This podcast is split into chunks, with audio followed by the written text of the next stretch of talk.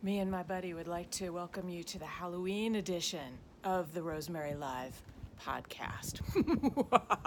Hello, and welcome to another episode of Rosemary Live. Today it's Halloween, and appropriately, we're going to talk about leaning into fear. This is something that's been on my mind lately. I've been trying to get out of my comfort zone. So I thought I would share a few things that I've learned along the way that I've picked up um, to try and help you uh, with getting over some big fears. And, you know, one of the main things is not being afraid of fear. Fear is not necessarily bad. Fear means you're probably about to grow. So, I'd say one of the things that I've been really experimenting with lately is leaning into yes.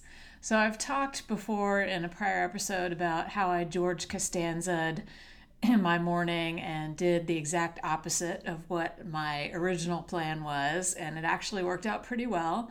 Um, this saying yes to things, leaning into things, this is a different experiment that I've been trying. So the game is don't give yourself time to think of why you might not want to do something. So that means if someone comes to you with an interesting opportunity, you just say yes and you just go for it without spending the time to step back and say, well, I'm tired. I don't feel like it. I'm hungry. I've never done it before. I don't have time. All of those things that come into your brain when someone tries to get you to do something you've never done before, and uh, particularly with a new experience. Uh, and something happened last week that actually really got me doubling down on this. Uh, my daughter and her friend have been uh, surfing. We're lucky enough to live near the ocean, and uh, a lot of people surf. And it's always been in my mind um, that someday I would like to try surfing. And I'm sure you have this too. There are things in the back of your mind like someday I'm going to do this, or someday I'm going to move here, um, or try that new food.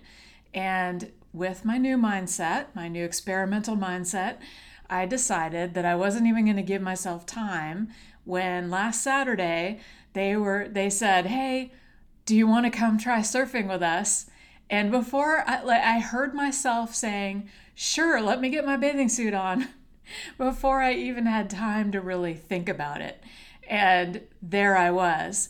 I did not stand up on the surfboard, but actually rode a wave in, and it was a little baby step towards maybe going farther.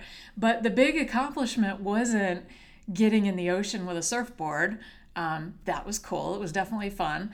But the big accomplishment was saying yes in that moment. And it was a Saturday morning. I could have very easily gone to the couch with my cup of coffee and said, ah, uh, you know, I'd rather be comfortable.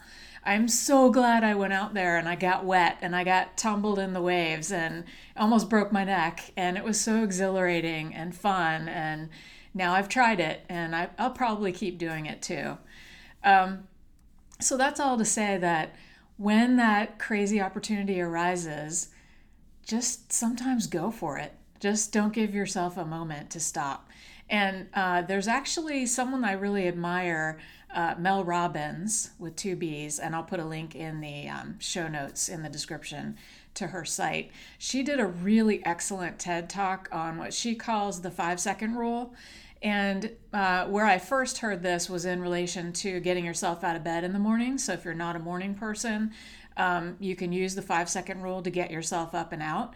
Basically, you start counting backwards five, four, three, two, one. Uh, when you want to do something immediately. And there's something psychological about it that happens in your brain when you're counting backwards from five. By the time you reach one your brain wants to just do it. Um, it, it just it's magical. I've tried it for getting up in the morning. So i highly recommend watching her talk. I think she's written a book. She's got other things online to check out too. So if you're having a hard time leaning into the uncomfortable thing uh, that's definitely a good technique um, another thing that I am trying right now. I actually just came today. I'm a little, just a little uh, sweaty still. I actually tried Krav Maga this morning uh, at 10 a.m. It's a Saturday morning. And this is another thing where I have been going to a restaurant, actually a Five Guys, you know, don't tell anyone, um, eating cheeseburgers. But next to the Five Guys is a Krav Maga training facility. And we always hear them doing things in there. And I thought a few months ago, I was like, hmm, wouldn't it be fun to try that? And so, with my new mindset again, uh, you can see where we're going with this. I said, I'm going to go ahead and try this. And I told my family I was going to try it, and I told my colleagues I was going to try it. And that's another technique. So, technique number two is tell other people you're going to do it. And then you're sort of committed. You're like, your mouth is writing a check that your butt has to cash. So this morning I put on my sweatpants and I went over there and I had the time of my life. I loved it. Krav Maga is an Israeli self defense um, art, I guess you would call it. Um, it's like a martial art, but it's they don't do tournaments. It's more about training yourself for self defense, and it's what the Israeli Defense Forces use for their training. So it's pretty serious. Uh, but now, look out! These hands are registered lethal weapons, or about to be. Uh, and I loved it so much. I'm def- definitely going to keep doing it. So, tip number one is uh, count backwards from five, four, three, two, one. Make yourself do it. Use the five second rule from Mel Robbins. Tip number two is tell someone out loud that you're going to do it. Make a public commitment. Um, that's definitely a great technique for leaning into the fear. Um, another person I really look up to who's always experimenting and trying to get out of the comfort zone is Tim Ferriss. And you know, probably if you're listening to this, you you have heard of him. Um, he is basically someone who experiments on himself. Basically, his life is an experiment, and he tries anything and everything. He's accomplished so much um, of unexpected things um, and in a rapid amount of time. So he absorbs things really quickly. Looking at some of the things he's done, uh, the idea is to not be afraid to experiment and try a bunch of different things. So it's entirely possible I could have gone to Krav Maga this morning and decided, ah, it's not for me, but that's okay. I could try something else. Next week, I could try judo or I could try Thai cooking classes or I could try parasailing or something else. And, you know, the underlying point being that we're not guaranteed tomorrow. We're not guaranteed the next day. We're not guaranteed anything. Um, and there are a lot of people who don't have tomorrow, they don't even have this afternoon. So when you've decided that you want to do something or try something, commit and then go try it. And then you'll know. I wanted to offer one last tip based on my own personal experience. This is an area where I have no fear, but it's a very common fear for everyone uh, usually. In my other life, I'm a marketer, and my secret superpower is I can walk into a room full of total strangers and be completely comfortable and walk up to random people and talk to them and be have no problem with that. I know that's something that a lot of people struggle with. So I'm going to give you a few insider tips uh, that might help you next time you encounter this fear inducing situation. Uh, first of all, you do not ever want to walk up to two people who are engaged in conversation with one another. You want to look around the room. When you come into the room, look around, avoid the two sets of two people because you don't want to interrupt a conversation that's flowing. You want to look for a group of three or more people or just one person who's off by themselves.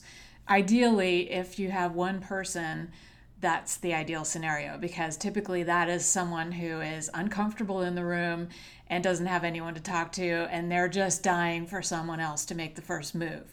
So that's your first tip. Second tip is don't approach if it's a person off by themselves, if they're on their phone, scrolling through their phone, avoiding eye contact, avoid those people. Um, they're not actively looking for someone to come up to them. They're actively trying not to have someone come up to them. So take that signal, Don't be that guy. Um, or they may be struggling to answer emails before the session starts again if you're at a conference. So don't do that. Um, look for a group of three or more people who are having a lively conversation. And sometimes you can sense when it's not a group of three friends or three colleagues who are together. If you get some whiff that one of them is someone who's been pulled into the conversation, even better. Um, so sometimes I will sort of hover around nearby and get a sense of what the conversation is, because you also want to avoid groups that are having some kind of really deep emotional conversation or political conversation. You want to kind of get into a lighthearted mode off the bat um, so you're not plunging into unknown territory, uh, conversation that's already in progress. Um, another idea when you're coming into the cold room, uh, as I would call it, is to look for the food or drinks or snacks. That is your easiest entree. Basically, go up to the snack table, the drink table, where they put the coffee and the unripe oranges in the bowl. They always do that for some reason. I don't know why. Um, go up, and then someone else is bound to be standing there. And that is your ideal scenario where you can strike, strike up a conversation, ask them if they've ever been to this conference before, um, how's the hotel, talk about the weather. It sounds very trite, but anything you can do to crack the ice and get some type of conversation going will usually lead to them either coming back to the table with you or sitting next to you in the next session if you want if it turns out that it's someone that you want to connect with or you have any connection with. So that's a really easy entree point. Um, also if you're walking into one of those rooms that has giant tables of 10 uh, it's awesome to be able to sit down at a table that's kind of half full and just do the old is anyone sitting here and usually that is an open invitation to introduce yourself to everyone else who's sitting at the table. So, and always keep in mind that everyone else has that same fear. They're all hoping that someone is going to crack in and introduce themselves. So, if you're that person and you can muster up the guts and overcome your fear of discomfort, uh, you're going to be doing everyone else a favor. So just keep that in mind. You're you're actually doing something great by approaching the group and introducing yourself. So here are your marching orders for the week, everybody. First of all, if someone asks you to do something or try something new, you have to say yes this week. You're committing to it right now. Second, if there's something that you've been dying to try but you're too afraid and you don't have anyone to commit to publicly, commit publicly in the comments and we will hold your feet to the fire. So let's do this together. We're in this together. Let's overcome those fears. Let's do it. Let's go for it. Let's slide into home plate all muddy and dirty and do this thing. And I will support you. I will be here for you. Everybody, have a fantastic week.